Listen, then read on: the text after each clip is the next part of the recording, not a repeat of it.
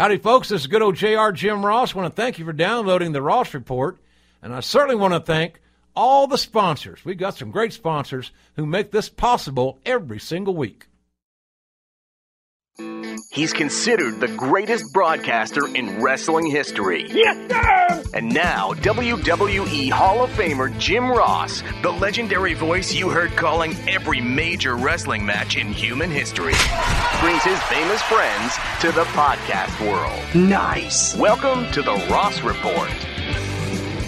Hello again, everybody. And yes, Slobber Knocker Audio is on the air. I thank you very much for downloading our program, Podcast One and Apple Podcasts. We appreciate it. And I encourage you, if you haven't subscribed, to go to Apple Podcasts, subscribe for free, and that way every Tuesday night at 9 o'clock Eastern, a, our new episode will be downloaded automatically into the device of your choosing. This week, big show, big time. Wade Keller, Pro Wrestling Torch, the guru of that publication, will be joining me to talk about the Clash of Champions and many other things including the Ring of Honor pay per view and uh, some news of note. That to come momentarily with Wade. And then uh, in this program, we'll talk to Konnan, one of the most creative, brightest minds in all of pro wrestling. Will join me, and uh, he's got a lot to talk about. He's got two gigs that he's working on, maybe more than that. And we'll talk about his new gig that just had a TV taping, a pilot in Nashville, the, his new Lucha show. So a lot of great things going on there with Konnan. He's a busy guy. He'll come up here in a little bit later. But right now, ladies and gentlemen, by God, you know it, you want it, you need it. It's what's on my mind. It's time! It's time! It's What's on JR's mind?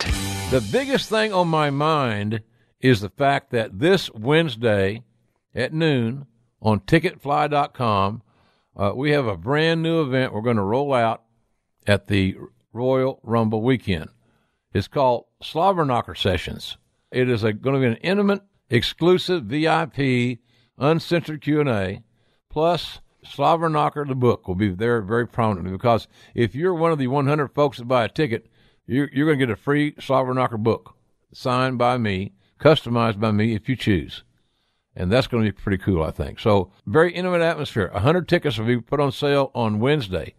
Get them early. Ticketfly.com. 75 bucks gets you a free book signed. Also gets you the free telephone uh, photo on your phone. We do that. That's a $20 value, by the way. It's, it's a good thing. I think we put together a real cool package. I think you'll like it. It's a smaller group, more one-on-one time, better Q&As, just a lot more fun, I think, because everybody gets more attention. So be one of the 100. Join me in Philly on uh, Sunday, high noon and by the way, uh, we're going to be having this event. You probably want to know that at the Diamond Club, a Citizens Bank uh, ballpark, of course, home of the Philadelphia Phillies. The Diamond Club, the ballpark, is within a easy walk. Matter of fact, I think there's their parking lots adjoin each other to the Royal Rumble Arena site. Paid parking is available nearby at Lot K. I'm told K as in Kenny, Kenny. So remember that really a, a new concept. 100 folks, keep it kind of cool. I think it's going to be good. So uh, join us if you can. Sunday, January 28th, Royal Rumble weekend in Philadelphia starts at noon.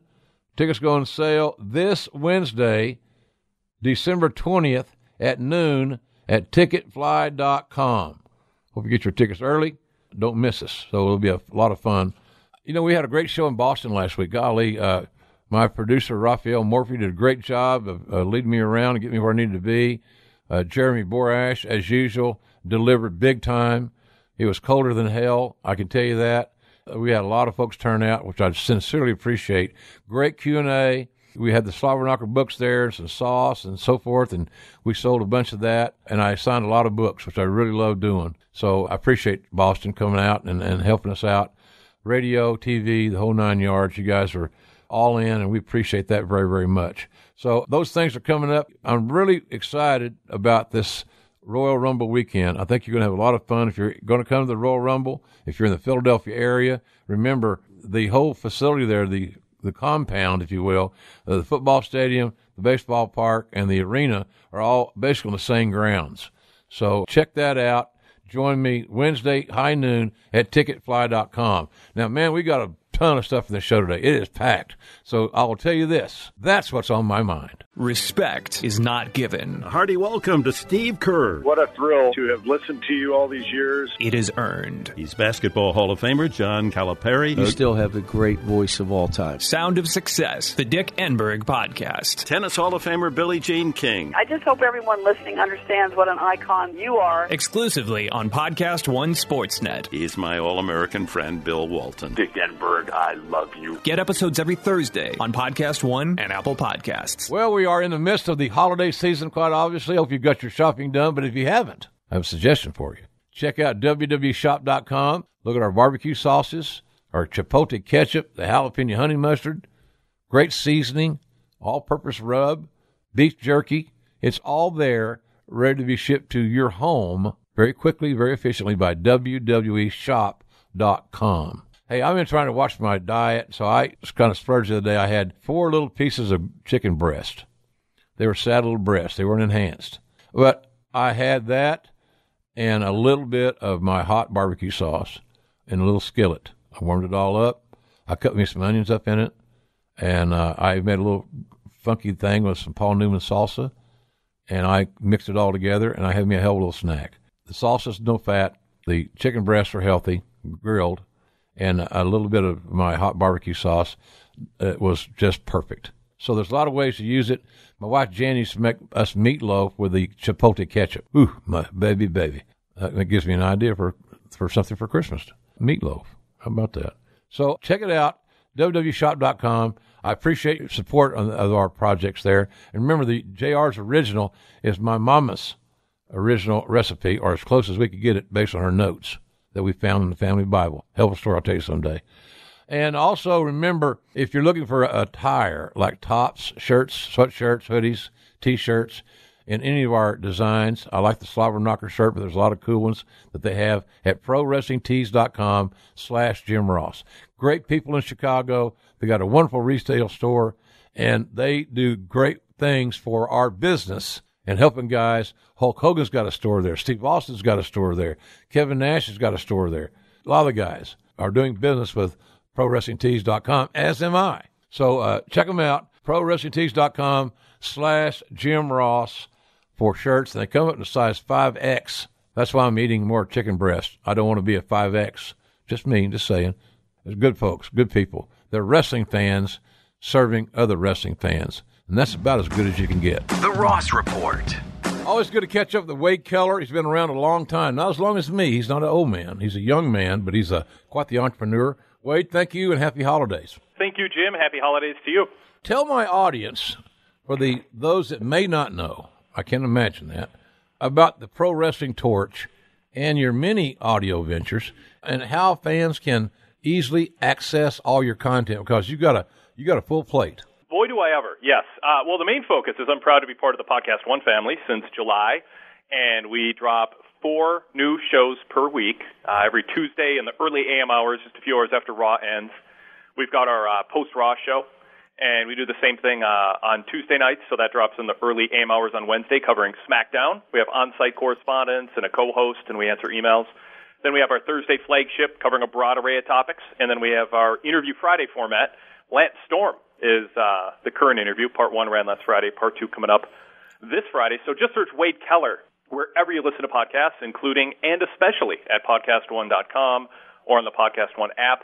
Uh, search Wade Keller on Apple Podcasts. Also, we'd love to have you try out our show and add it to your uh, list of podcasts that you listen to each week. And then our main website is pwtorch.com. That's got results, breaking news, editorials, flashbacks, all kinds of cool stuff every single day updated. It'll keep you up to date on what's going on.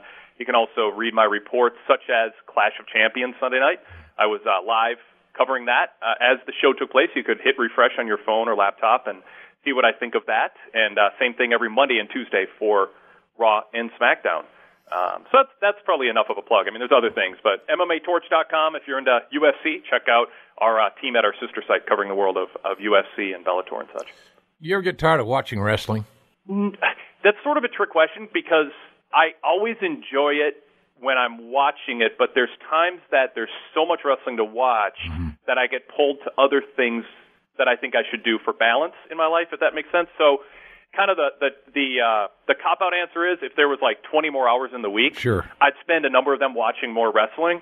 but in order to achieve balance, because the accessibility to so much great wrestling, current and now retro, that I'd love to relive is so great. I never run out of things I want to watch, but I run out of time. Yeah, sure. I understand. I praise the DVR gods. I can program my own time. I can watch it when I want to watch it. Yeah. And any form, long form, fast forward to the commercials, whatever.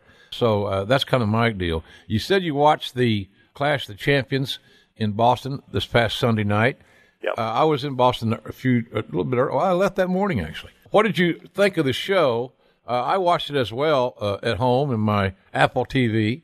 I feel very refined now that I know how to hook my iPad through my Apple television and watch the WWE network. But nonetheless, what did you think of the show? I thought it was kind of middle of the road. Uh, I thought that there were some good aspects to it. I, I think in the end, I felt like I hadn't watched something that felt particularly important in the ongoing saga of WWE storylines. Um, I didn't think there was great depth there. I thought that AJ uh, Styles had a uh, a good but not great AJ Styles match, and Jinder Mahal uh, looked about as good as he has looked. But it didn't. It I, I wouldn't at the end of it say, "Oh yeah, now uh, now Jinder Mahal proved that you know he can headline pay-per-views." I, I think he's a notch short of that.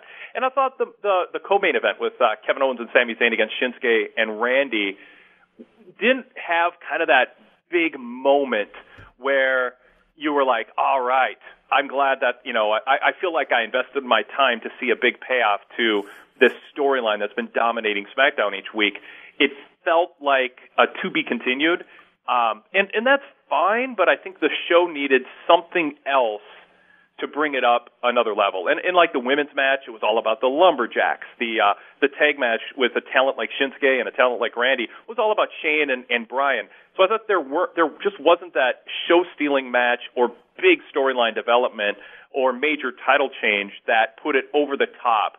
So yeah, it was, I mean, but I didn't have any major complaints either. It was actually one of those shows where I don't think that there was there were fewer talking points, really good or really bad, coming out of it. It sort of just delivered an acceptable three hours. Mm-hmm. I thought that the uh, Lumberjacks, albeit a good idea on paper, the way it was executed somewhat uh, took me away from the title and the championship opportunities that Natty had.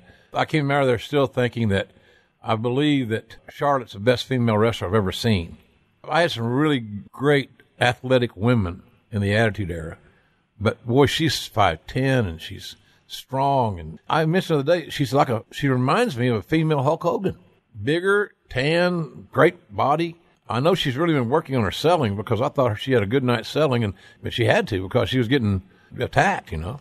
I thought with the superstar shakeup, however many months ago, earlier this year, that SmackDown was being set up to be the Charlotte and AJ Styles brand, mm-hmm. and we got thrown a curveball. Charlotte ended up just in the mix with you know others, with Naomi on top, and the Carmella Money in the Bank storyline, and other things going on, and she just ended up kind of in the background and treated like just another part of the ensemble, which was not at all what I expected and not what I advocated for. I think, for the reasons you said, she just has a star Yeah. presence. Mm-hmm. I would like to see her be less robotic in her the ring entrance routine. I actually talked to Lance Storm about this because he had uh, uh, consulted with some NXT wrestlers uh, at at one point about this, and it was one of the critiques he had of them is, you know, make sure that when you're doing your ring entrance routine, whether it's on the stage, on the ramp, or as you enter the ring, that it doesn't feel like an empty arena rehearsal, but that you're feeding off the fans' energy. And that's something I experienced with Hulk Hogan in the AWA, even before Vince McMahon signed him. He fed off the fans' energy, and I was just a little kid then, preteen, just huge into wrestling.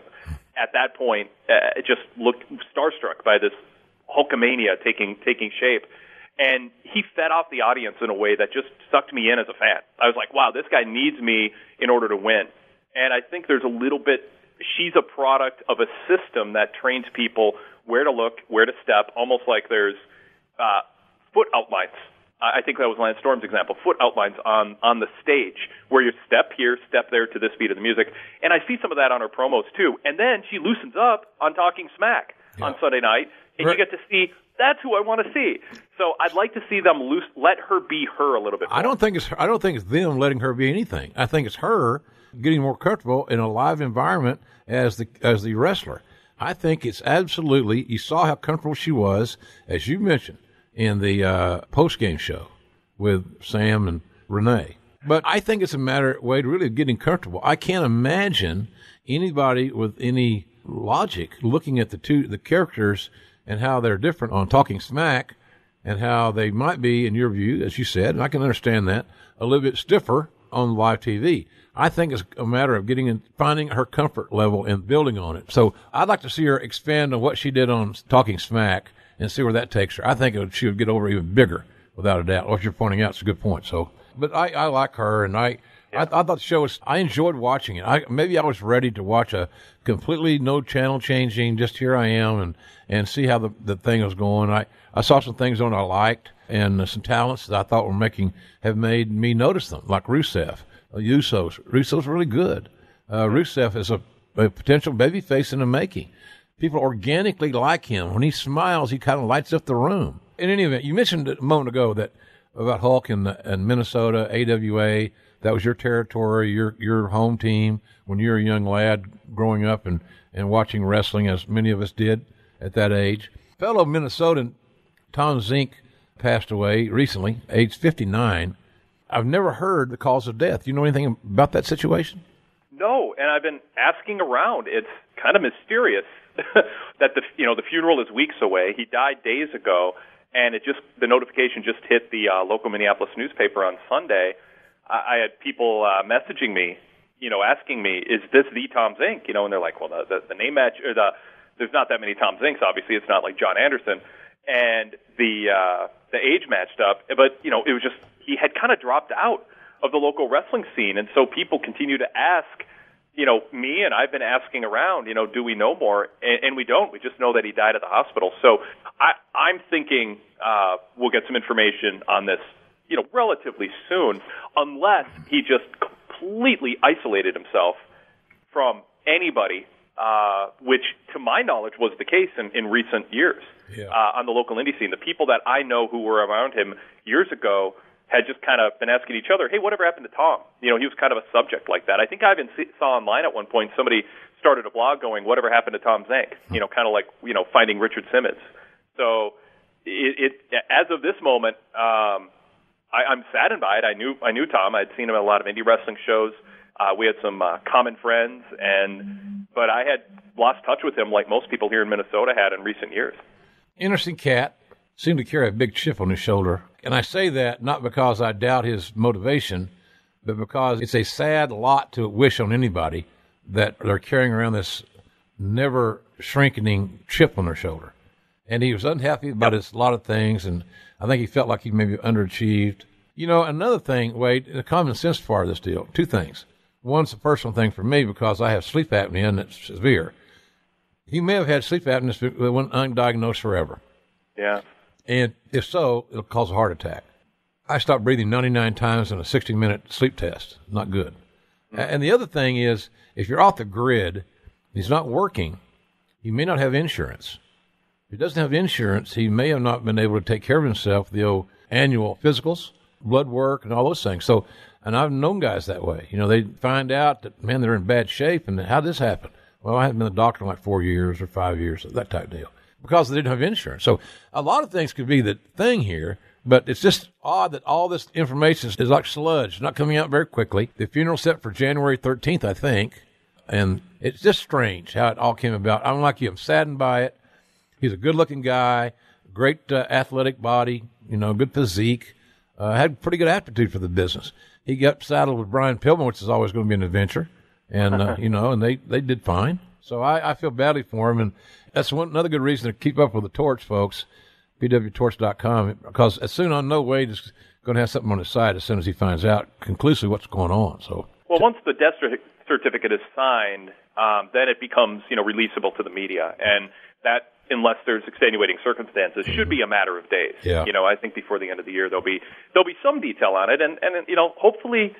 Yeah, I mean, I I don't know what to hope. You know, it's 59 is too young. Yeah. If you find out anything, we'll uh, we'll be looking forward to that information from you. Have you kept up with any of the Twitterverse jousting between uh, Jim Cornette and others on his side of the fence and the Young Bucks and others on their side of the fence. I don't know why uh, somebody has been making sure I see it, and I don't know why what I'm supposed to do. I mean, I want to talk about the Ring of Honor before we jump off here, but I don't know how how I'm supposed to get involved. What is your observation of that, or have you noticed there's something going on? I don't pay real close attention, and I feel like I, I hear like you. I hear about it when others kind of bring it up to me, which isn't very often, to be honest. But I, my take from what I have seen, and I'm not speaking to any specifics in the last few days, is that I think they both see it as good for their brand um, to feud with each other.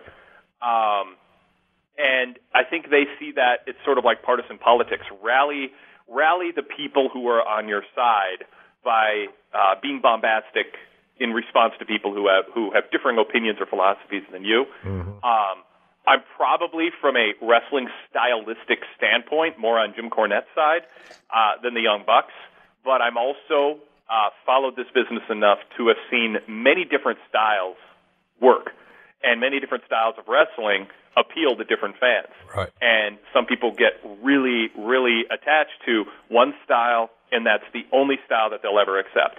And I have my personal favorites, and I think sometimes the Young Bucks become a parody of wrestling, and it's not my favorite thing. Um, and I, I'm more into uh, a, a more realistic, foundational approach, um, keeping things in the ring, making the moves uh, seem like they're part of how a real fight would go within sort of a structure. And I see the the Bucks vary from that a little too much. I think they did Friday night again to my taste, but it's not all about me. you know, it's all. Oh, what, come what, on. You're, t- you're, being too, you're being too hard on yourself. I think that if people want, if people love what the Young Bucks do, if That's- people love Chikara Pro, um, if people love Lucha Libre, I mean, like, there's all these different styles. Then more power to them for making it work for them and their audience. And that's where I differ with Jim Cornette, and that I don't think that there should be a, dic- a dictatorship of sorts of sorts telling people what style they're allowed to like. So I agree with Cornette. I'm more in line with Cornette on what I like, but I'm much more flexible in letting let people enjoy a different style if they want. That's- and yeah, I agree. Obviously, I'm an old school guy. Uh, I'm a Mid South disciple, and uh, UWF and the physicality that Cowboy Bill Watts demanded from his athletes uh, was I haven't experienced anything like it since. And then the Dusty era was kind of wild and woolly. I like that. Flair and Steamboat's three matches, '89. I'll never forget those. They're wonderful. But I've mellowed in my older age, especially this year. Had a couple ups and downs. I hope I never have to experience again. But I am a lot more open minded and a lot more willing to let others express their opinion without me going crazy. Like you said, to me, it's like going out to a restaurant. If I like lucha wrestling, I'm going to the Mexican restaurant. If I want, you know, bread and butter, bacon and eggs, steak and potato type deal, then that's I'm going. to That's old school. That's where I'll go. If I want to clean my diet up and I want to eat healthy, then I'm going to eat something else. Point is, there's a lot of good food out there. There's a lot of good product out there. It's not all the products not for everybody. Bottom line for me, the more people that are good people that are trying to make a living in our business, the better off it, the business is. And the happier I am because others then are getting to live their dream, just like I did when I was a fat kid with an Oklahoma accent trying to get on television. So I, I don't have no issues with it. And I think as far as the young bucks are concerned, Wade, they're probably could teach some of the guys about being better entrepreneurs and marketers because they seemingly have a feel for their audience, uh, who their audience is, where they are, and what they will buy. And man, that's a hell of a, hell of a skill. And I think the Young Bucks play to an audience that's looking for something different than the predominant WWE brand. And I, I admire and encourage any alternative, especially in 2017 going into 2018, with the behemoth that WWE is. They found a formula that works for a large international audience. And there's a lot that I like about uh, what WWE does with their style. Right. Um, and there's things I disagree with and would like to see change and think would be good for business to change. Even if the, the authority has kind of co-opted that term and taken ownership of it, what's best for business, um, it, you know, should kind of guide how you judge objectively, you know, the, the product and, the style that, the approach that they take to the style they promote. I, I know I know this. I know this, Wade, and that is if uh, my theory has always been I would like to see fewer risk taken where the risk reward factor is completely out of proportion. Oftentimes those amazing risks that could really put you on the shelf for a long time isn't even the finish. And then I also believe that sometimes, in all matches, no matter what company, you can see and sense a over choreographing of sequences inside the ring, and that kind of bothers me. It, I, have always liked the spontaneity, the the outrageous uh, ad libs, you know, audibles called, feeling it. That's what I think kind of got me hooked when I was a kid. Yeah. So I, I just think that there should be that should be addressed. But hey, look, these kids are making money, providing for their families. I wish they would. All of them are taking the massive bumps. Anytime you're taking bumps on the apron or on the floor, you're flirting with disaster.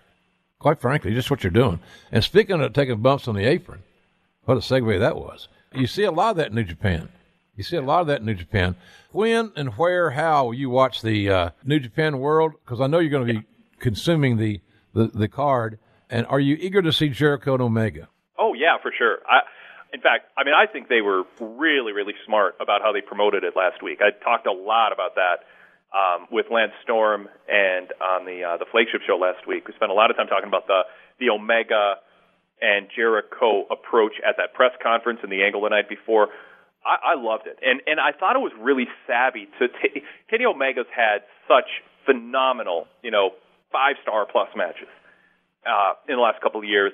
For Jericho to go in and and try to top it or be compared to that it, maybe he can, you know, be in that category. But I would rather see them reframe it, and they've done this great job reframing it as this heated grudge match, and it's about violence. And it, as as uh, as Omega puts it in in the great Japanese to English back to Japanese translation language, uh, it won't be a gentleman's battle. Uh, it'll be a fight.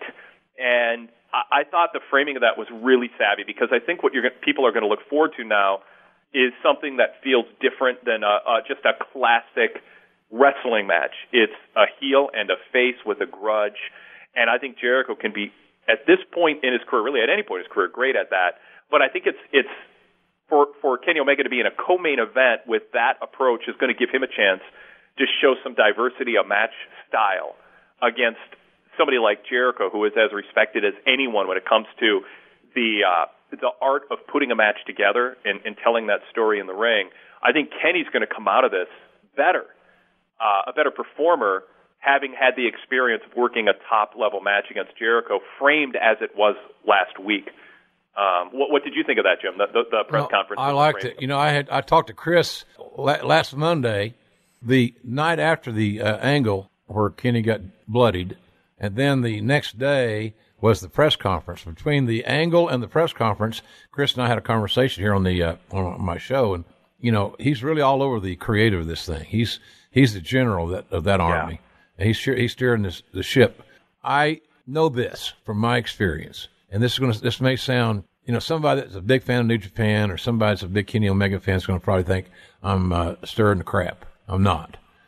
Over the years, in my experience, the two guys have got to have an understanding to be safe and unselfish and go over things that they think that they want to try to work in the storytelling. But once all that preliminary stuff has been completed, once you get in the ring and the bell sounds, this is Jericho's show. The heel should call the match because at the end of the day, I'm thinking the babyface is going to win. So the more stronger you can make Jericho, and the better flow the match has, and he's the one that should be. I, I believe he's the guy that should be dictating the flow. He's got the most experience, the most big ma- big game matches, the WrestleManias, all this stuff, and he's a bright son of a gun. Omega should look at this thing as, man, all I got to do now is just go out there and execute because he can damn sure do that big time. And he's also a good strategist, no doubt about that. But you can't have two generals, and there's only room at the front of the line for one guy. And that what the front of the line meaning who's going to call the match, who's going to who's going to steer the bus. And I think it should be Jericho for the obvious reasons of experience and not only tenure of years, but also how the heel leads the story. But I like the way they've done their business. And for somebody to say that this match will never happen again, if it draws the way they think it's going to draw, people will be falling all over themselves to get them to do another one. Yeah. What about, uh, you know, New Japan's going to have a live show in Long Beach in March. Interesting. They've got more tickets to sell. Interesting uh, possibilities, all I'm saying. I don't oh, know. I, How do I know? I, I agree. I mean, uh, saying it's it, it, to promote it as the one and only uh, time it'll ever happen, it's a good way to sell tickets. It's also a good way to have fans lose faith in you yep. if you break your word on that. That said, Sometimes you can make the plausible case you meant it when you said it, but the demand is so great that we're going to do give the fans what they want, even if it breaks our word that it was going to be a one-time only match. If you frame it right and that demand is genuine, I think you can get away with it. Not too often, every now and then. I just think it's good business to have that have a return match in their back pocket if when they want to use it. It's yeah. like having a you know a annuity. It's there. You, you paid for it. You already done did the angles. You already had the match. Now now you're going to promote the return. So who knows? I think it's going to be awesome. I'm going to call it with Josh Barnett on. Uh, we both re-signed our contracts with Access. We're going to do that the morning of January the fifth, Thursday. Thursday, January, or, yeah, Thursday, January 5th in LA.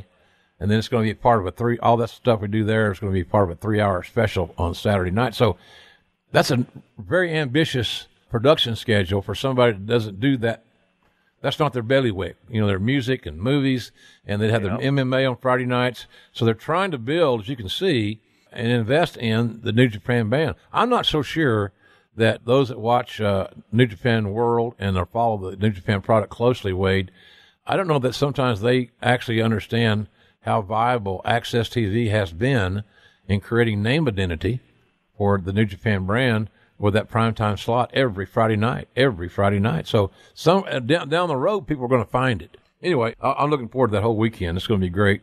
Hopefully, following a big Rose Bowl victory for my Sooners, the Georgia Bulldogs. Speaking of Vince, because if it hadn't been for Vince, I wouldn't have been, the contract would not have been done at Access TV, which I really appreciate in a lot of ways.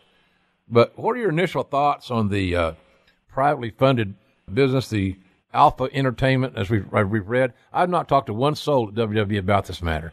Whatever I know is probably what you, I know less than you, I'm thinking, because I know what's just kind of been out there on the internet here, there, and yon. How did you take that announcement, and what do you think it means to the big picture of WWE? Well, I think if you look at the context of the XFL and how that went, I think there's two key factors. One, and uh, the smaller factor is the wrestlers were upset that they felt at a time that Vince McMahon's full attention was needed after the the high of the Monday Night War era um, and all the money that came in. That, that Vince's they needed Vince's attention on the product, and you can speak to this better than I can. But I, I'm telling you what I heard from people, and it felt people perceived whether it was accurate or not that the XFL became a focus events that came at the expense of the wrestling product. So that that's one thing. But I think the financial aspect bothered some people. Wait a second, all the profits from our hard work is going for this this long shot venture because Vince wants to, for whatever reason, get involved in something else. Well, that didn't no. happen. That, I promise you that that did not happen because I was doing the payroll. The only thing that Vince uh, collaborated with me on was these pay per views, and we used the same formula, the same monies. Nothing changed. Nothing. I swear. And yeah. and I got no reason to lie to you. What the hell? I was just telling you the truth. No, but that, it, so that money didn't have an issue there. Uh, but I can see how they would think that, perhaps, no doubt. And that's the thing. The thinking was, well, wait a second. We're getting paid all. We're getting paid this much, but there's that much extra to go start some XFL league. Again, I'm not speaking at the moment because it's an hour conversation, like about the fairness of it or the or the the accuracy of it. But what he's done, and this is kind of uh, building up to a compliment, is by saying it's this other company. He's telling WWE wrestlers, employees, stockholders, hey, this is something I'm, I'm trying off to the side. And I think that's smart to avoid any perception that some money that belongs in other places is going in the wrong is going in the wrong way. Number two, Vince's personality is such where I get the sense he sees this as something incomplete in his life that he'd like to fix. And if the opportunity is there or the inspiration is there to look into it, and it's a very broad statement WWE put out that he's looking into not restarting the XFL, but just sports ventures, maybe his own, maybe in line with the NFL, very broad. But Vince McMahon deciding he wants to be part of that club of sports owners or league presidents doesn't surprise me. Well, let, and, me, let me tell you this, excuse yeah. me, but he grew up in Carolina. Yep. He's a North Carolinian. The owner of the Carolina Panthers is going to sell their team after yep. the season. Yep. So I'm thinking, huh, could it be is there anything to that? Now, I again, I've not talked to anyone, but I'm looking at it's the NFL, a franchise in the National Football League, is generally a really, really good investment, and it comes with a lot of clout and a lot of credibility. a lot of options to make money. If you're a marketer and you can you can do this little fine tuning, you can have that football team like Jerry Jones, who's actually a friend of Vince's associate. They they talk. Jerry Jones has done that in at AT and T Stadium. So that's just a, throwing it out there. I don't have any idea, and I'm interested to be absolutely crazy. And he may Vince may want to do something on his completely sell his own ship, everything. That could happen too. But I'm I'm thinking that what it does. Here's what it does for me. It tells me that he's got great energy at 72. Tells me that he has really developed an amazing amount of confidence in Paul Levesque because it's obvious to me, Wade, that on just workload wise, hours in the day, and even he can't make more hours, and that is that it looks as if Triple H, Paul Levesque, is going to would have a bigger role in the overall picture of things, and I really am comfortable with him managing the wrestling side. Really, I am. I think he's going to be the guy anyway. I'm kind of it's a wait and see thing, but I'm really curious, and I got to believe that Vince is going to invest this money. He's done a lot of research going in. There's been a lot of money spent, I bet, already on data research. I find it very intriguing. I don't find it as negative as some because I don't think it right now. Vince is a key guy, always will be, but he was really the key guy in the Attitude Era, and I was right there side by side with him. So is Kevin Dunn. Uh, I just believe that his staff is bigger. He's got a lot of good people there in that wrestling side, and his son-in-law's doing a hell of a job. He's got Shane back here doing some work, and his daughter's, you know, very visible. I don't know how much better you would think the wrestling business side would be until those that group is given a chance to see where they're going to take it. That doesn't bother me as far as the wrestling side is concerned. I, think it's a great point. I think Triple H has shown in NXT. You know, I said I probably philosophically side with Jim Cornette over the Young Bucks stylistically, but I'm less, you know, hard and fast about my way being the only way that can work. Triple H and what he's done in NXT just checks so many boxes for what I think is the uh, is a foundationally timeless set of fundamentals that make pro wrestling work at its ideal uh, in, in its ideal presentation. There, I just I love little details uh, that they go that the little details and the big broad strokes of how NXT presents the product, and that's Triple H's vision and the vision of people that he trusts mm-hmm. and, and listens to and, and, and helps them. So I am not at all fearful um, uh, at all of, of Triple H taking over more of the creative side and the, the big picture side.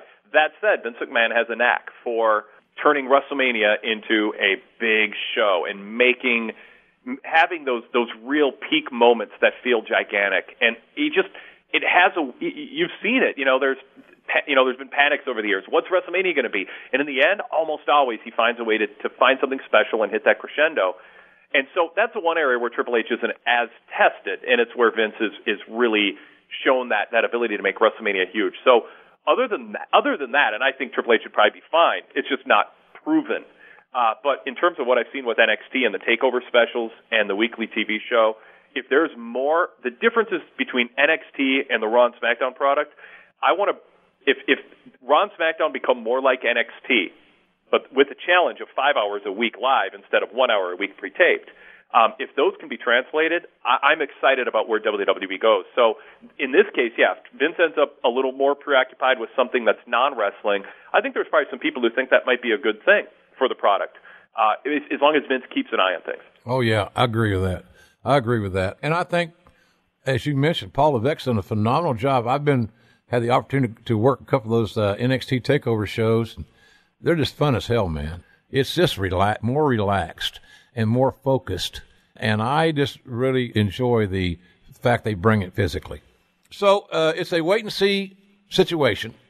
Interesting story to say the least, and we'll keep our eye on that matter. But I'm, uh, I think some good things can come out of it on a lot of ways. Really, it intrigues me and uh, hey, look, if he needs a football guy, I'm I'm available. I got some free time.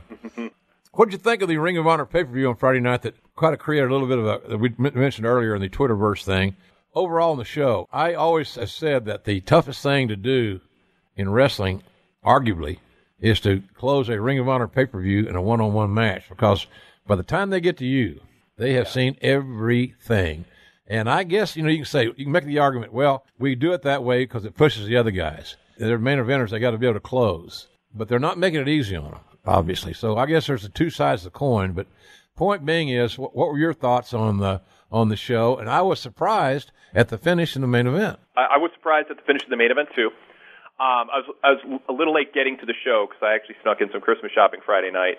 But but I I was going to make the point earlier and didn't, but I, I will do it now regarding the Young Bucks and that approach. When when I say, hey, if if the fans like it and you're giving the fans what they want, then it's okay. I think you have to put uh, uh, there's a caveat to that because every match isn't on its own doesn't live in its own universe. Every match is part of a larger painting that uh, for a pay per view is a three hour show, generally three hours, four hours for the bigger shows. And what you just said is, it, it, I think, is is very important to, for promoters putting shows together to keep in mind. There should be an ebb and a flow to a show, and I like there being some restrictions that wrestlers put on themselves or the promoters put on wrestlers to not overdo it on certain things. Yeah. So that the crowd's not burned out by the main event. Exactly. You build your whole show around the main event. If you're not, that's a very strange way of booking. That's all I'm saying. But the main events, the closest show's got to be the be all end all. And I just believe that when you say, well, put some restrictions on the guys prior to that, I got no problem with that because if you're that good a worker and you're that talented, you take what tools you're allowed to play with in your toolbox and you make it work.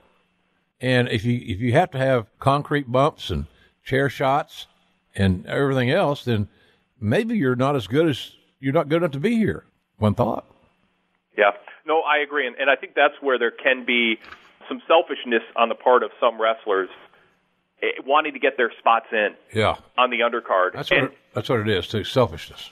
Yeah, and and not everybody understands that or, or or thinks about it in that way. They're like, I want to sell my T-shirts, I want to build my social network following, I want to earn some indie dates, I want to steal the show. Absolutely. And and I understand that. I mean, it's you got to look out for yourself in this business, but the promoter who hires you and pays you ultimately should have that larger vision and enforce it.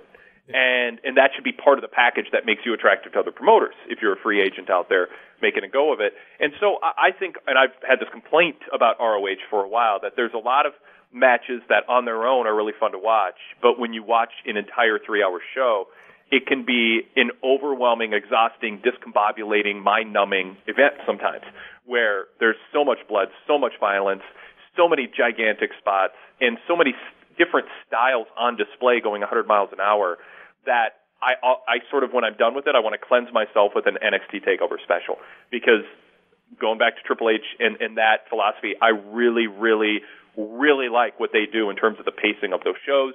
Every match is part of a of a it's part of a canvas that takes into account everything else that happens on that show. And I think that's an area where ROH philosophically differs from me. I think they just have this balls out, all action, adrenaline rush approach and I think that it does sometimes lead to a flat feeling at the end, especially when you have more conventional wrestlers like Cody and Dalton going out there and trying to build around, you know, a blood spot and working an injury and building to a finish that, based on what happened earlier in the night, sort of felt flat. I think you know, the crowd was shocked by Dalton winning, but the near falls and the build-up, it, it, it couldn't compete with what they had seen earlier with with the Briscoes or what they had seen in the previous match, even. So that that would that's my that's a critique that I have, and it sounds like you kind of share that. I do, I do, absolutely. Folks, see, uh, Wade's on Twitter at the Wade Keller, and he also has a at PW Torch. So uh, follow him there on Twitter. You know, uh, he's at Podcast One, just like this show if you listen to ours, you should listen to his, and vice versa. And uh, he's been kind enough to help us support ours, and we're helping him with his. And but I appreciate you jumping on, and hope you have a great holiday. Everybody's healthy and happy in your household, and I really uh, thank you for joining us. I've been uh, reading your stuff for what thirty years. Yeah, thirty plus thirty years this uh, this October. Yeah, I, well, I guess thirty. I, I, it felt thirty, about thirty, a long time. Yeah. Yes. So I was in my 30s when I started reading Wade Keller. And wow. Now, and now look at my sad ass. I'm old. hey, Wade, thanks, buddy. I appreciate you very much. Uh, have a great holiday, and uh, we'll be talking to you soon. Anytime, Jim. Always a pleasure. It's good to catch up with Wade Keller, Pro Wrestling Torch, at the Wade Keller on Twitter. Always has a lot to say. Very informed guy. And we will be talking soon to another dude that's about as opposite as Wade Keller as you can get. Konnan, my friend Carlos, is going to join us, talk about all his gigs. He's got a lot of them, folks. But before we do, I got to thank one of our sponsors who helps make this podcast free and possible, and that's TrueCar. Well, well, well, here are some useful car tips you might not be aware of. I bet you didn't know that a coffee filter and a little bit of olive oil can clean your interior. How about that? I bet you didn't know that removing excess weight from your car will improve gas mileage. And not, not eating a bean burrito in your car drastically reduces the risk of finding stray beans in your vehicle and gas. Ready for one more tip you might not know about TrueCar? That is, TrueCar also helps people get used cars, quality used cars. That's right, TrueCar isn't just for buying new cars. With their certified dealer network and nationwide inventory of nearly 1 million used cars, you'll enjoy real pricing on actual inventory and a simpler buying experience, whether you buy new or used. And with TrueCar, users can see what others paid for the same basic vehicle, so they know if they're getting a good deal or not. They're always more likely to enjoy a faster buying experience by connecting with TrueCar certified dealers. It's that simple. Cutting to the chase here. When you're ready to buy a new car or a used car, check out TrueCar and enjoy a more confident car buying experience. I guarantee it. Right, Gordon? Well, you're right again, JR. It's the uh, some features are not available in all states. Uh uh Uh, this is Bulldog Bob Brown. If you want to get, get, get, get. Just read it. Uh, if you want to get over and stay over, you should check out the new episode of Kill, Killing the Town every Tuesday at podcast1.com, the Podcast One app, or subscribe at iTunes. Hey, Geigel, what the hell is iTunes? Okay, folks, before we welcome Konnan to the podcast, to the Ross Report, that's what you're listening to, and I thank you for that. I do want to remind you very quickly to hit that uh, subscribe button at Apple Podcast because if you do, it'll help us with our ratings. It will automatically download into the device that you choose every Tuesday night at 9 o'clock. It's free to download, free to subscribe, piece of cake. So check it out. I will thank you very much. I would suggest maybe leaving a five star rating if you if you choose and uh, a review at Apple Podcasts. I thank you for that, and it's a big help to us. I can tell you that right now. It takes about a minute, and we thank you. Subscribe to the Ross Report on Apple Podcasts with our thanks. This, this is the Ross Report. At Konnan fifty one fifty on Twitter. If you don't know, Yeah. you should know. You should follow him. What's up, brother? Yo, what's up, Jr. How have you been? Uh, are you feeling good? You look good last Yeah. time I saw you.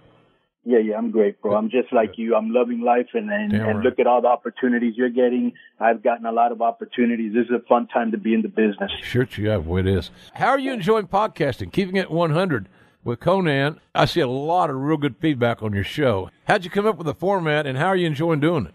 Well, what happened was is uh, I was working with this guy called Court Bauer at MLW, and uh, he had brought me in once for an interview, and he got really good feedback. So I started my own show, and I was pretty raw with my language, and I just really didn't. Cause I I knew I wasn't going back to WWE or you know WCW was was gone, and so uh, the only people around that time, Jr. I think that were doing podcasts might have been Colt Cabana uh, I think Meltzer might have had. I'm not sure, but um, so basically, um, nobody was charging for podcasts back at that time. And I told Court, bro, I think that what we have here is kind of special, and people will pay for it. And so we tried, and people did pay for it. And then Jericho heard me. And Jericho said, I'm going to start my own network on Podcast One. Would you come do your show there? And here's the other thing that I think that, that really separated me from a lot of the people at the beginning. Like, I don't just talk wrestling. I talk pop culture, sports, you know, politics, uh, everything. You're a Renaissance man, Carlos. You're. a mir- I wouldn't go that far. Okay. I, I wouldn't go that I'm just far. trying to. I'm just trying to put you over, brother. I know you are, and I'm not letting you. Bro, let, I have to tell you this real quick, because you have no idea how much of a humongous, maybe not as much as you, but I'm damn close, of a humongous college football fan I am of the Miami Hurricanes. So I know how big it is for you to be facing Georgia, who's on a roll. Unfortunately, you ran into Iowa State. Yeah. But I did love that shootout with, uh, was it Texas A&M? They were like 62, 52, something like that. Oh, You remember yeah. that game? Oklahoma State. Yeah. Oh, you know, we call that Bedlam. That's Yeah. our Bedlam series. So Yeah, that was awesome. Um, and I'm also looking forward to, because this is what I predict, the Alabama Clemson game. I think that's the game where Alabama is turning the keys over to Clemson as the number one school in the nation. And of course, my Hurricanes against Wisconsin. So I'm pumped. Yeah, man. Yeah, man. I'm glad to see the U back in the game. I really Yeah. am. See, when Oklahoma was down in, in the uh, late '90s, mid '90s, it, Yeah. didn't, it didn't seem right, and Right, it, it didn't. right. It didn't seem right because of money and blowing up the leagues. That the Saturday after Thanksgiving, we're not playing Nebraska. That, Right, that doesn't right. seem right either. So doesn't seem right for me. I'm from Miami that the Orange Bowl isn't around. Let me tell you something that I also love about college football games. Like, for example, I love traditions and I love mascots. And I'm going to start with you. I love the Sooner Schooner. I love, you know, the, the, the, I I love the horses coming out with the chuck wagon. And I love how one, they're like, they're two white ponies and one's called Boomer and the other one is called Sooner. Yep. You know, I'm a big fan of animals like the Georgia Bulldog. Ralphie the Buffalo, Uga, uh, the, the, that Texas steer Bevo. I love how when like Ralphie comes out, he's accompanied by all these handlers who try to make sure the beast doesn't get loose and trample anybody. Yeah, happy holidays, ladies and gentlemen. Happy holidays out there. Uh, I was talking to uh, our friend, our mutual friend, Rafael Morffi. He, I was, Oh, he's I- awesome. He's the best. He, I was with Fellow him. Cuban. Yeah, he is a Cuban. You're right.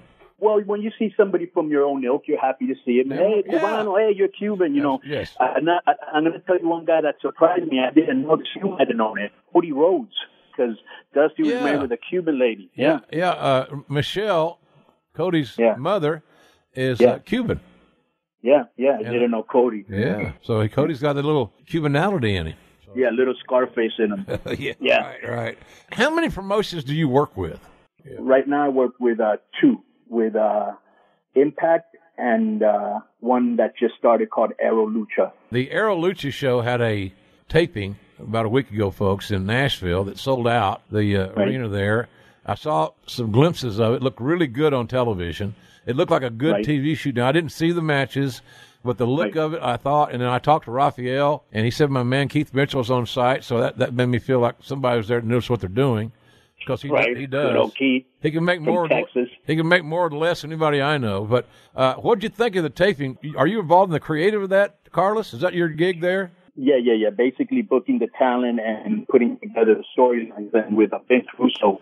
And so basically, you know, we're having a big, we're having a big shift in wrestling and you've seen all of the ones and all of the chatter between Cornette, the Young Bucks and all that. And Jim, are you an announcer for NXT now? No. Were you an announcer at any time or no? I have done a couple of matches at the NXT Takeover, and I did some stuff for them early for FCW. But I don't know that I might have been on some early episodes of NXT, Carlos, but not anymore. I mean, Mauro Ranallo does that. Okay, but I wanted to ask you this question because you come from another era, as do I. Okay, and you see all the arguments. What do you think when you see modern modern wrestling? Is what I would call it. I believe it's like food, and I like a lot of different kinds of food, man. And I also respect others' rights to express what they like or they don't like. I will say this at the end of the day. For our brothers Right. and sisters in the wrestling business, I want everybody Right. to be successful. There's no reason for me to have an agenda based on my, Right. my, my goddamn ego or anything else to wish anything ill on our fellow wrestling people. So right now, I believe it's the best time that I've been in the business uh, ever. It's the best time to be a fan. It's the best time to be making money off of it. So I got no problem with that. Here's what I worry about. Tell you what, real simple, my deal is wrestlers that take an extraordinary amount of risk, like uh, taking big bumps on the apron or on the concrete floor or into the steps. The more you do it, the more your chances go up. You're going to hurt yourself.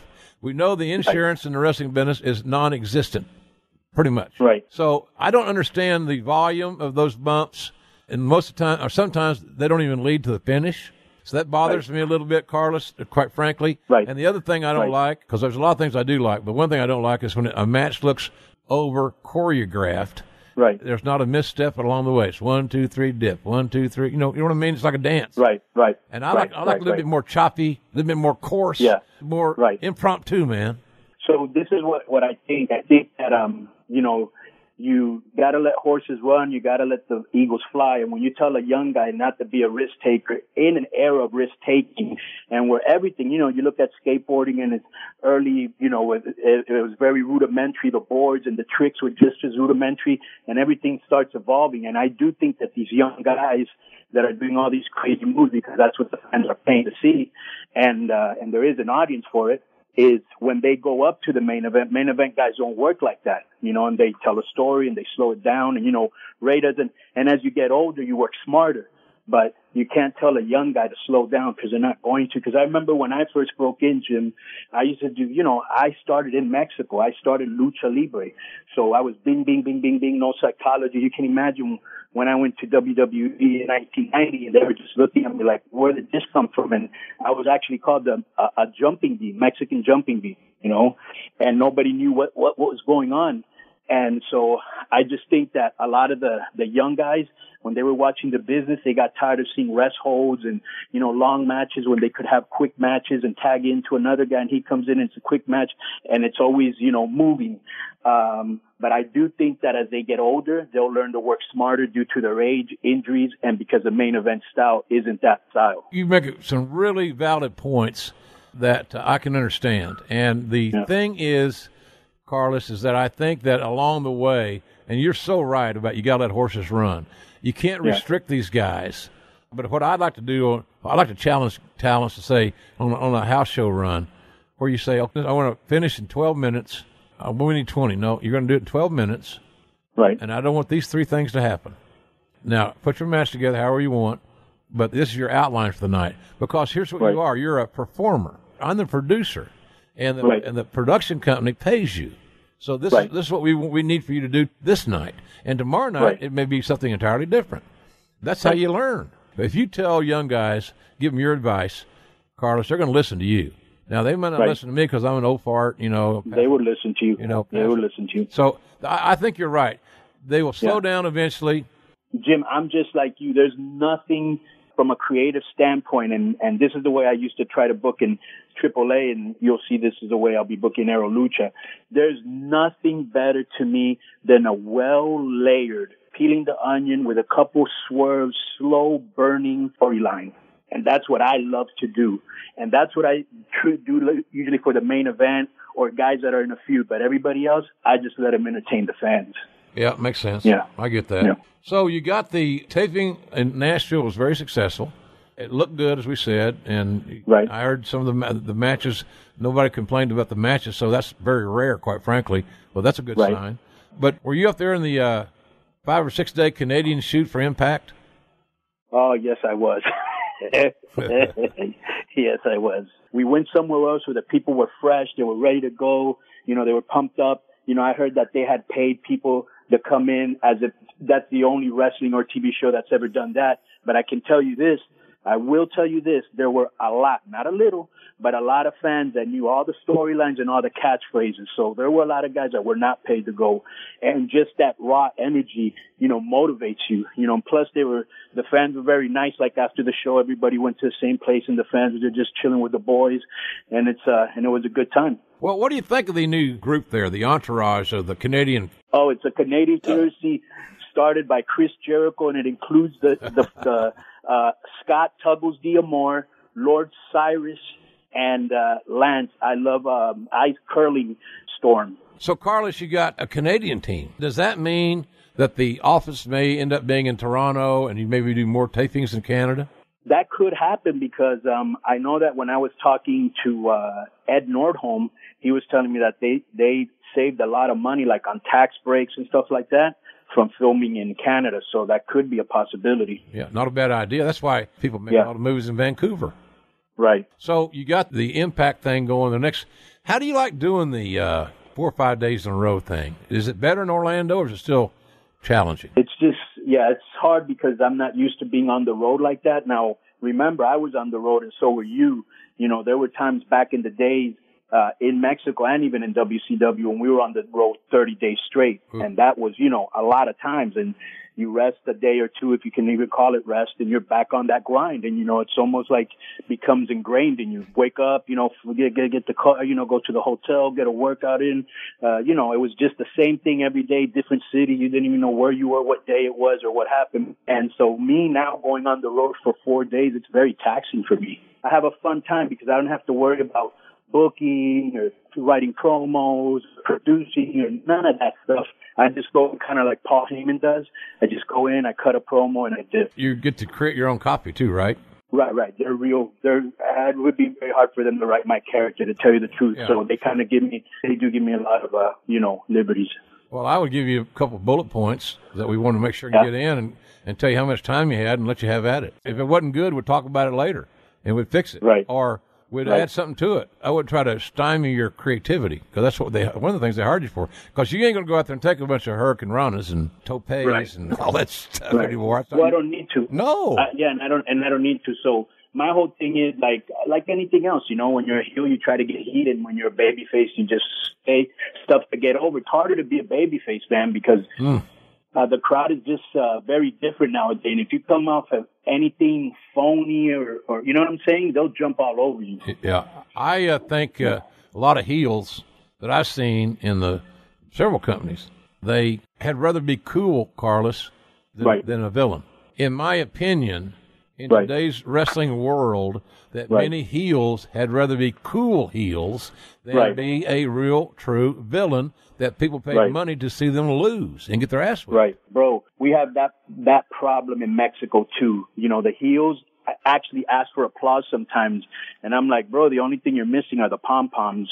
Remember, Chief Jay used to say that. That was awesome. and I always tell the heels, bro, how would you like it if you were a baby face and the heel is dividing the crowd to see how many people like you and how many people like him? Go over there and beat his ass and get some heat you know? And so, yeah, people want to be liked, you know, they want to be cool heels like a Flair or Hall and Nash or something like that. But even Flair knew how to get heat when he had to, you know what I'm mm-hmm. saying? Sure did. I think a lot of guys they may believe, and they may have, it may be true. A lot of them are supplementing their income with their gimmicks, and so they may believe that if I'm if I'm a real badass heel and I Right. have no redeeming social Right. qualities, that Right. might, it might affect my merchandising. And the people are smart enough to know that you're doing a persona, and if, they, and if you do it right, they're going to buy your merch. Bingo. You know what I'm saying? Yeah, hell yeah. It's yeah, it's incredible. And so, but and let me tell you who who had real heat, JR Guys that people perceived shouldn't be where they are.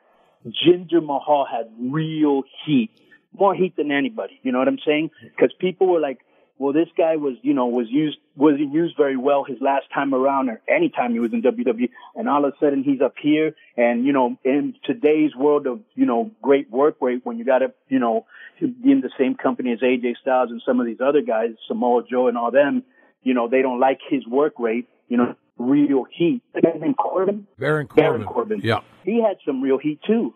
You know what I'm saying? Because people thought, you know, Nakamura should have gotten it. You know what I'm saying? WWE has done a nice job, and the Paul Levesque and uh, William Regal specifically, Right. and others too, obviously, but they got a good talent roster. They got some some Yeah. of the best workers in the world.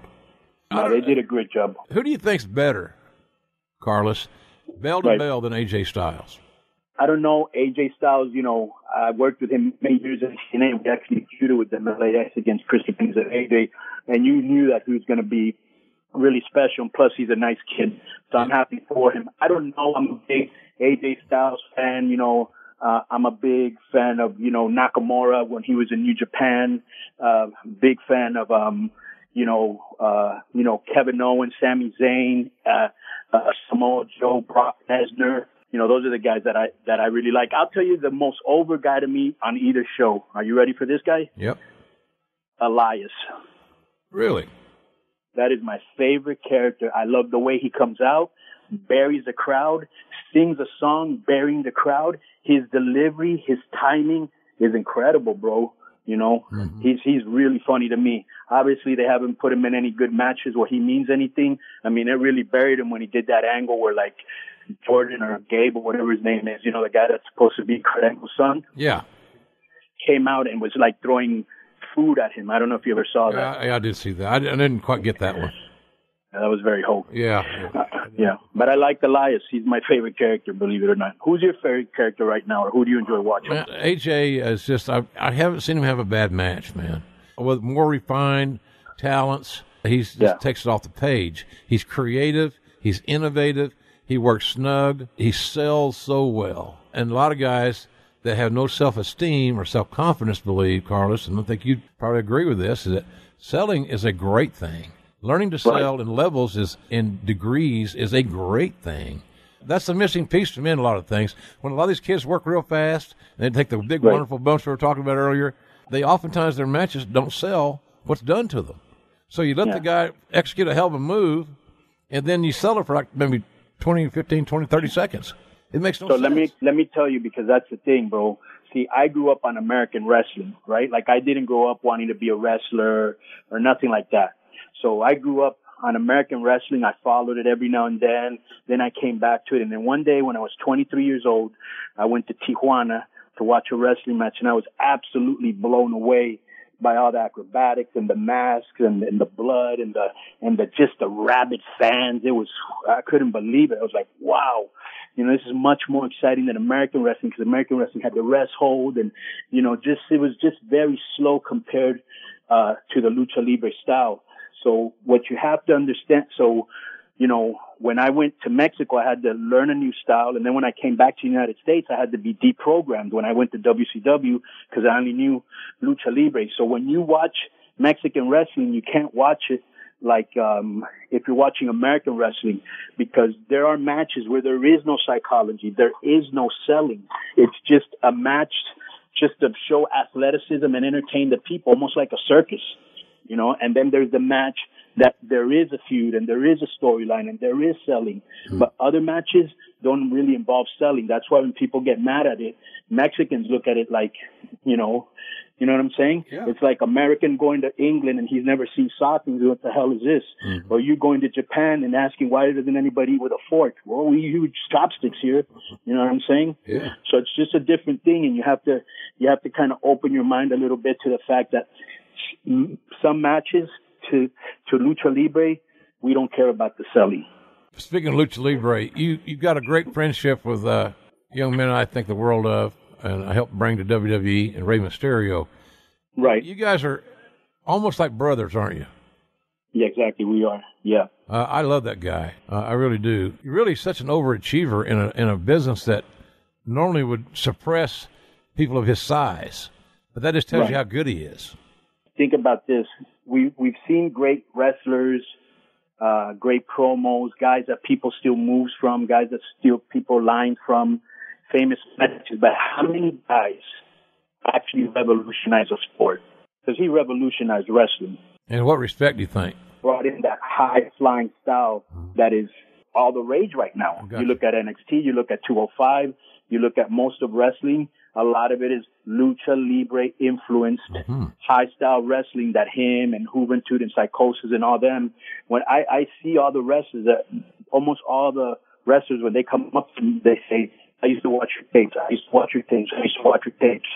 You know what I'm saying? Mm-hmm. And so he was a guy that I think, you know, really revolutionized wrestling for smaller guys.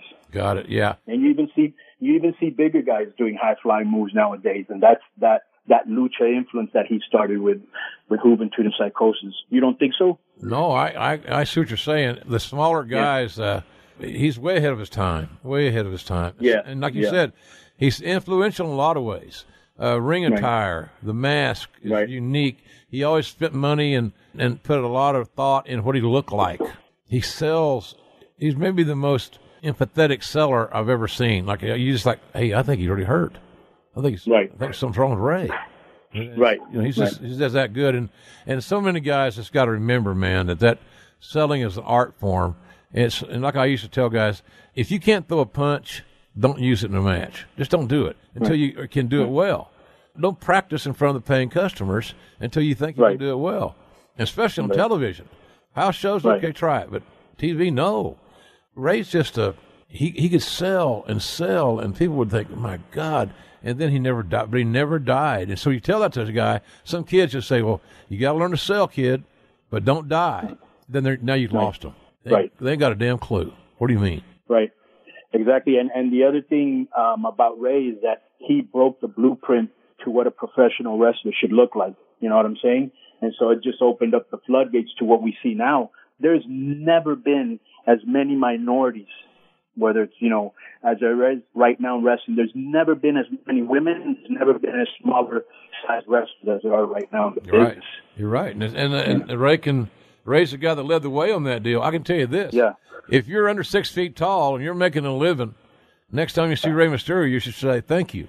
And for all of you guys that want to see another guy, I don't know how much you saw of him in Mexico, but if you, a lot of Americans go to Mexico and they're like, damn, we don't know how to work here. The style is different. I'm going to tell you two guys to watch. Just, just watch them and you'll be able to work in Mexico. Love Machine and Eddie Guerrero as a tag team. Incredible. Wow. Yeah. This is legendary. They had chemistry you couldn't book. Yeah, exactly. Were you with them then, Carlos? Yeah, yeah, yeah, yeah, yeah. Well, the backstory, I'll tell you the backstory real quick.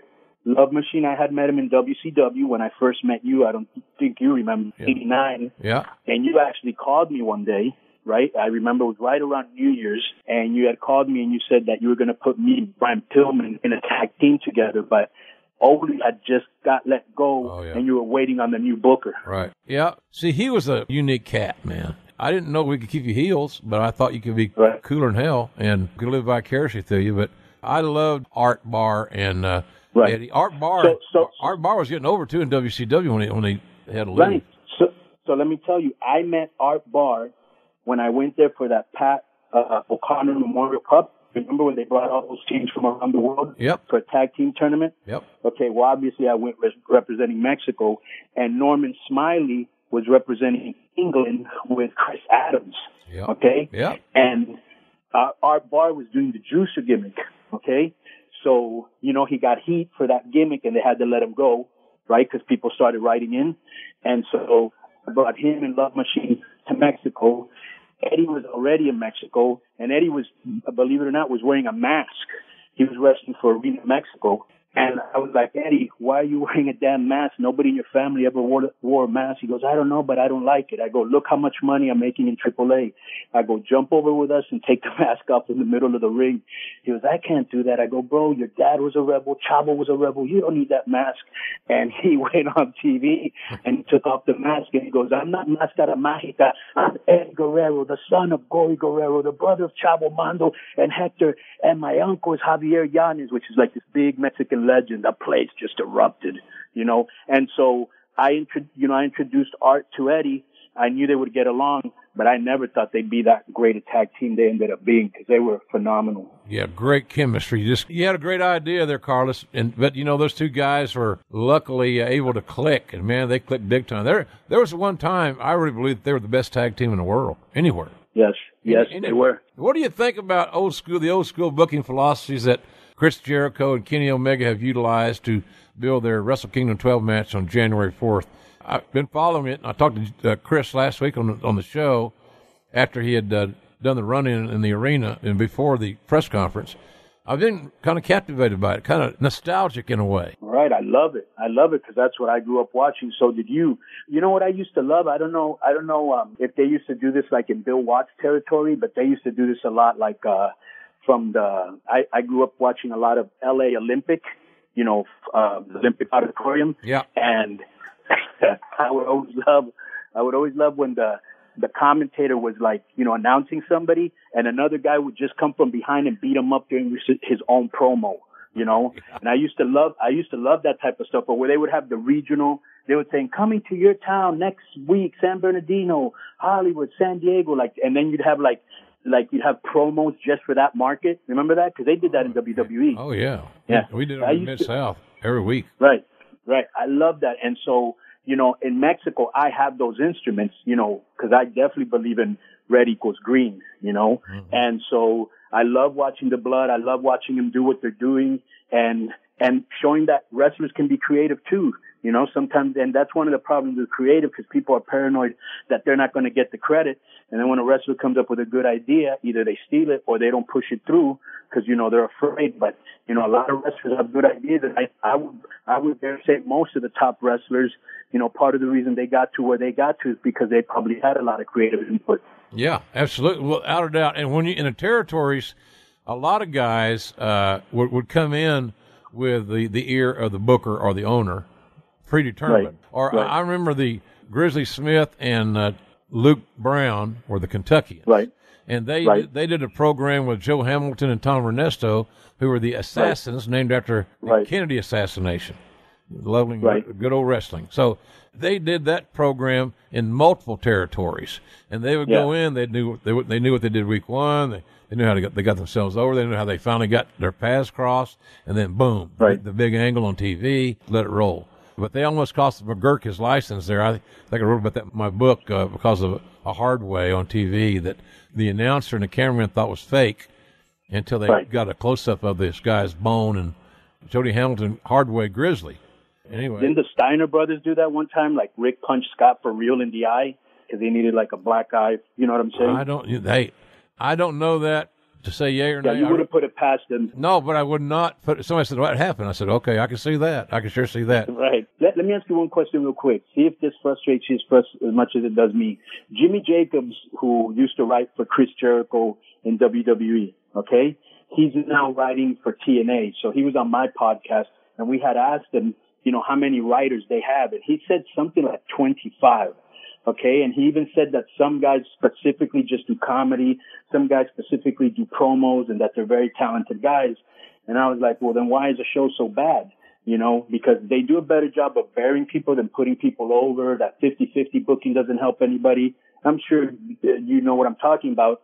And so he was telling me, you know, it's really hard to do three hours, you know, every week, which I'm sure it is. Get more writers or better writers because I almost feel like, did you ever see Breaking Bad Oh yeah, or um, what's the one, Game of Thrones? haven't got all into the Game of Thrones, but I'm familiar with it. Okay. Well, I bet you if you told them their show would be three hours every Sunday instead of just one, it'd still be a great show. You know what I'm saying? Mm-hmm. So I just get frustrated when, you know, you know, WWE who invented everything, bro, you know, the vignettes, the, you know, how to get over, how to make a superstar, that a lot of times they, I feel just don't listen to the, to the crowd. And, and it's just basically because it's kind of like a party of one, right? Like you have to have Vince happy. Vince is the boss. He's like every. He's like Right. he's like Bill Watts. There ain't no gray Right. area. Right. and it's always great to have a great leader. That's what damn Well, sure. yeah, and That- here's the other thing about that. In our business, where there's so damn many liars and, and BS artists, it was Right. good to get a, an answer from somebody, a yes or a no, and know that it was a real yes or a no. And Right. there were a lot of places I worked, and with a lot of guys I worked, where that wasn't always the case. No, I know. I just think that if I don't think, and with all due respect, bro, I know what he's brought to the to the plate and who he is, but I just think like a 70 year old billionaire may not be in touch with his demo, and he should just let other people. You know what I'm saying? Well, you know, You that, know- that may have that's going to happen someday, obviously, and uh, but I think he's uh, loosening the strings of some of that. I think the building the brand of NXT is a good Yeah. illustration that he's willing Yes. to let something Right. grow with new ideas. Yeah, organically. You're absolutely right. So I, I look at the glass half full in that regard. Hey, I want to ask you Oh. something about Rey. I just don't know. Obviously, Rey is one of the top uh, luchadors of all time, no doubt. Right. where does he rank in the top? And who are like the top three in your estimation? Because I, I've asked guys that have knowledge of this, and you always hear El Santo. I've even had guys say Mil. But where does Rey fit in that conversation, Carlos? And who would be there with him at the top of that list? Are we talking popularity or work rate? Selling tickets? selling tickets. Mm-hmm. Okay. Rey never was a big ticket seller in Mexico because when Rey first got to Mexico, he was only 17. So we were still making him into what he became. A- In WCW, he had a huge, he had a huge growth period because he was in the ring, even though the roster in 94 was incredibly talented. Like we had uh, a very, all these guys that I'm going to mention were all in their 20s and they had no injuries. La Parca, Juventud, Rey, Psychosis, Eddie Guerrero, you know, Love Machine. I mean, the talent, heavy metal, the talent was incredible, but they only knew how to wrestle each other and they only knew one style. When Rey went to the United States, then he learned the American style and he mixed it with the Mexican style. And that's kind of a hybrid that you're kind of seeing today in today's wrestling. So he wasn't a guy that was selling tickets yet in Mexico, but uh, in popularity, just nobody's ever gonna, nobody's ever going to be more popular than Santo, because Santo is like Superman and Batman put together, and he was doing movies, you know, as a wrestler. Right. So he was super over, and he was just the type of guy that had really good bases that made him look good, and he was so over that as long as he showed up, people were happy, and then nobody's ever gonna, nobody, uh, nobody's ever going to be bigger than the number two guy called Blue Demon. And so he's super iconic. He was actually Milma, he was actually Santos' partner, tag team partner in movies. Both their sons ended up having pretty big careers and they don't talk to each other. But, uh, Santo and Blue Demon are the biggest ones. And then I would think, you know, Rey Mysterio before all is said and done will probably be number three. Yeah, they're great. Boy, those are amazing talents.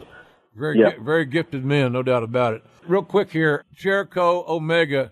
Do you think they're going to do bigger business than last year's uh, Wrestle Kingdom? I do, by the way. I'm going to tell you why I do, right? Yep. because I don't think they think Jericho will come back. And if he does, it would be something that's just once a year. And I like the other wrestlers that you can see him all the time. So he becomes a special attraction, almost like they've done with Brock. Absolutely. Yeah. They set a goal, I read online, their goal is to sell 30,000 tickets, 30K. Now, the, the arena for baseball seats 55,000. So I'm Right. assuming for wrestling, it'd probably Right. go around 60, 65. So Right. if that's somewhat accurate, then their goal was originally to sell half a house. Exactly. And I, I find I found that a little troubling, quite frankly, because I think that they should take a lead after McMahon and spend the money on the marketing and be everywhere, be ubiquitous on television, and all the media, and get make it an event and not just Right. not just a giant five hour wrestling card. Plus, one of the biggest things is that, you know, as you know, people are in, you know, they've always been into them, but now more than ever, you know, those dream matches that you've never seen before, you know, the first time matchup. Yep. You know, so that so that in Japan, the first time matchup of Omega and Jericho, they're both from Winnipeg, you know, and then he laid out Callis. I love Callis how he does the whole Andy Kaufman thing and wears the the thing around the neck and he's wheelchair through the airport. How Yeah. awesome is that? That's funny. Yeah. The only thing would be better if they gagged him. Him and my co-host Disco Inferno. Uh, so um yeah, I, I you know I think they're going to do good business. I, I hope they do. Like I said, it's it's incumbent upon me at my stage of life and what I where I am within our business as an old Right. old timer. I get it. I'm finally Right. in that old timer league. That uh, I want all these guys to make a living. I want them to have the Right. chances I've had uh, to live Right. my dream in the business I love. I'm still doing it. I'm for every company, man. I don't say, well, the you know, there's a bad night at Raw, so I'm now mad at WWE, or there's a whatever on Impact Wrestling, you know, uh, I'm mad at them. Don't be mad at them. Right. Support them and hang, Right. hang with them. I all of our teams. You and I talked about Oklahoma and Georgia on January 1st. Right. I will be at that game. I will be there. I'm coming out on the 30th of December. I don't want to miss nothing. And uh, somebody's going to win the game. Uh, my team might not win. That's just the way it is. So uh, Georgia, Georgia's on fire, bro. I think know. you had to have a little bit, and tell me if you didn't, a little chill ran down your spine when after Auburn kicked the holy hell out of Georgia, Georgia came back in that revenge game with that three-headed running attack, Yeah. just ran all over them. The running attack's going to keep Oklahoma's quarterback and offense on the sideline. That's Yeah. where our defense has got to play above their abilities and get some three Right. and outs and, and some short time possession. A time possession issue and Georgia winning that is not good news for Oklahoma's offense because that means they ain't out on the field. And I, I Let me tell that. you what I'm going to put on my bucket list right now on your podcast, okay? You and me, sometime in the near future, it'll have to be next year for sure, either going to a Miami game or to Oklahoma game. And if we ever meet, we have to go. I don't know about the tickets in Miami, but I can damn sure handle Right. Oklahoma. All right, I got you in my hometown, that's for sure. All right, brother. All right, hey, look, All I appreciate you Yeah. uh, jumping on. Yeah. Konnan has got a great podcast, folks. Keeping It 100 with Konnan. Check it out wherever you listen to podcasts. There's a million places to listen to podcasts, and there's hell almost that many wrestling podcasts. This is a good one, and it's diverse. It's got wrestling, pop culture, and sports. A lot of good things on it. And uh, don't blame Carlos for Disco Inferno. Just don't do it. No. Sometimes you've been known to give a helping hand to those in need, and you know, Oh, 100%. Yeah. 100%. so real quick, let me say, you can also catch me on Impact, uh, on Pop TV on Thursdays and Aro Lucha, um, after our successful venture in Nashville, Tennessee, which was incredible. Um, uh, we're going to be at the Fair Park Coliseum on the fairgrounds in Lubbock, Texas, Saturday, January 20th. Doors open at 6:30, showtime 7:30, and then on Friday, January 19th, we're going to be in Amarillo, Texas, at the Azteca Music Hall. Uh, doors open 6:30, showtime 7:30. We'll be sending out some lineups next week. Where's the website for that information? You know? Arolucha.com. There you go, folks. You heard it from the man. Check it out. And uh, another company that's going out there on the road and to try to entertain you, and then bringing their show on the road. And I can tell you, they got some talented son of a guns. You'll see some great action, no doubt about that. So check it out. Keep it up on your on the calendar on their website. Follow Konnan on Twitter, and you'll, you'll, you'll get all that information eventually because he's going to be talking about it. He should talk exactly. about it, right? Hey, man, thanks Yes. for uh, joining me with Football Deals On. I will, uh, done deal. And I uh, hope you have a wonderful holiday, Carlos. And I really, uh, I value our friendship. I respect you. Your knowledge is non-paralleled. And I would just say that uh, Lucha has got a very good uh, man in the creative side. Good luck to you. All right. Well, I, I can't, can't leave this podcast without, uh, without putting you over because this is from the heart. Much respect to you. Uh, your knowledge is unparalleled and invaluable. I love everything you've done and that you keep doing, JR. Thank you very much for having me on the podcast. Boom. The Ross Report. The Ross Report. Really enjoyed talking to Konnan, my buddy Carlos here tonight. Smart guy, man. Keep an eye on what he's doing. He's uh, always around things that are, I, I think, are good. I mean, he's uh, when he's in control of the situation and the creative, he's pretty damn good at it. I'll tell you that. So, and maybe someday I will go to a game in Miami with him, but I'd rather him come to Oklahoma. I'll treat him like a king. Carlos should be the king of Oklahoma that day. And also thanks to Wade Keller taking time out of his busy schedule for running the Daily Planet, also known as the Pro Wrestling Torch. He's the guy that made uh, old Bruce Mitchell rich. Wade Keller, yes sir. So Pro Wrestling Torch at the Wade Keller is uh, where you can find him on Twitter. At PW Torch on Twitter as well. Good stuff there. Been reading it for years, about 30 years actually. I want to thank all you folks again that joined us in Boston. We we were at the uh, Laugh Boston, a wonderful club, great hospitality, good good people. Thank you. And the folks turned out. It's colder than hell. I really admire you. I don't think I'd have come to see Jr. on that cold day. It was cold, but God bless you. Thanks for coming. Thanks to Jeremy Borash, who kicked ass as our MC and my tag team partner. We had a lot of fun as always, and we sold a lot of books during our uh, show, and so I signed a bunch of them. Slobberknocker, My Life in Wrestling is now available through Amazon and Borders and, you know, Bookends in New Jersey. By the way, Bookends New Jersey has signed copies that they will ship to you anywhere you are hearing this. Bookends, and they're in New Jersey. Easy to find. Google it, will you? And uh, get you a signed book from them. They're good people, and they'll take care of you. And I'm told that Amazon UK finally has Slobberknocker back in stock. I'm not sure of that, but I'm told that. I hope that's right. But check it out. Online, you can check it out. Slobberknocker, My Life in Wrestling, now at the UK, Amazon UK. It's also in Amazon Australia. Just started that, I heard. So check it out, folks. We appreciate the uh, the support. We think it's a great Christmas holiday gift, good stocking stuff or whatever. Good read that we're proud of, and I'm glad I finished it. And I'm so happy that we that so many people like it. It's a story of perseverance. It's not just, it's not a wrestling story. There's wrestling in it, no doubt. But it's about an old fat kid from Oklahoma that people said was not going to make it with a southern accent.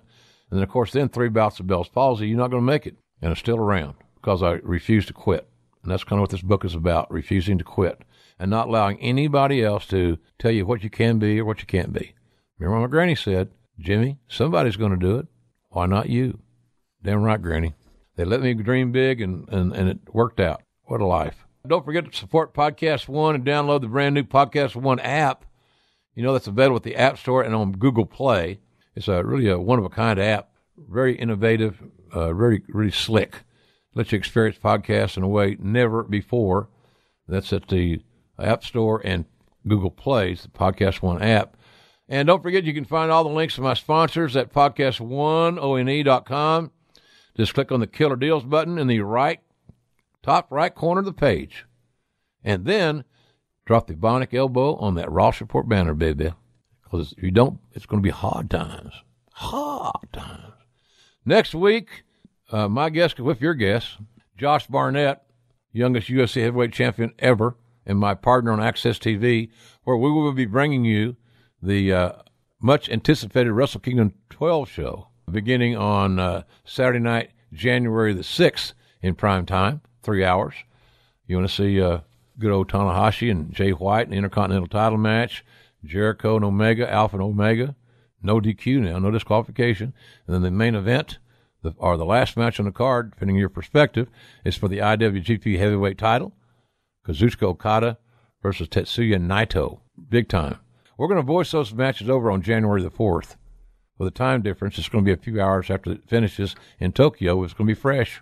It's going to be good. So Josh and I'll talk about that next week and what he's doing. And I want to ask him about uh, Conor McGregor and Ronda Rousey getting into WWE at some point in time. Uh, why people should be keeping an eye on Shayna Baszler. I have my reasons. He'll have his because he's trained her.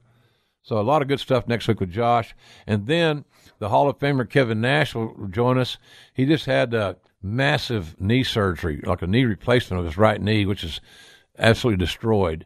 So he's got that. Uh, he's healing from that. Talk to Kevin about that. Today's wrestling, all kinds of good things. So and money. You know, he's made a lot of money, and there's a reason for that. He'll tell us about that next week, and what you might want to do to help your stash of money. Kevin Nash, Josh Barnett, two tough guys. My guest could be your guest right here next week on the Ross Report. So, folks, remember, folks, remember, it's the holiday season. You cannot do too many nice things for people. You can't. Try and tell me I told you so later. You can't. Be nice to everybody you see as, as often as you can. And remember that our tomorrows are never guaranteed. From the rolling hills of my home state of Oklahoma, where I will be attending the Rose Bowl game on January 1st in Pasadena, California, where I hope that the Heisman Trophy winner Baker Mayfield and the phenomenon young coach Lincoln Riley lead my Sooners to a victory and a, one more chance to win that eighth national title. It means a lot. Rose Bowl, here I come. And right now, I'm getting in my truck. I'm going back to Norman. And with that, I'll say, so long, everybody! Thanks for listening to The Ross Report. Download a brand new episode every week at podcastone.com. That's podcastone.com. John brings his skewed sense of humor. Jeff brings tips to cut strokes off your next round. Together, it's those weekend golf guys. They'll pay a lot of money to PXG and Titleist and Callaway and on and on and on, right? How many yards do you think you're going to pick up with that extra driver? I think I can get an extra 5 to 10. What if I give you 15 to 20? can you pay me more? Jeff Smith right? teaches on the sliding scale. those weekend golf guys, the podcast, part of the Bleav Network. Just search B L E A V on YouTube or wherever you listen.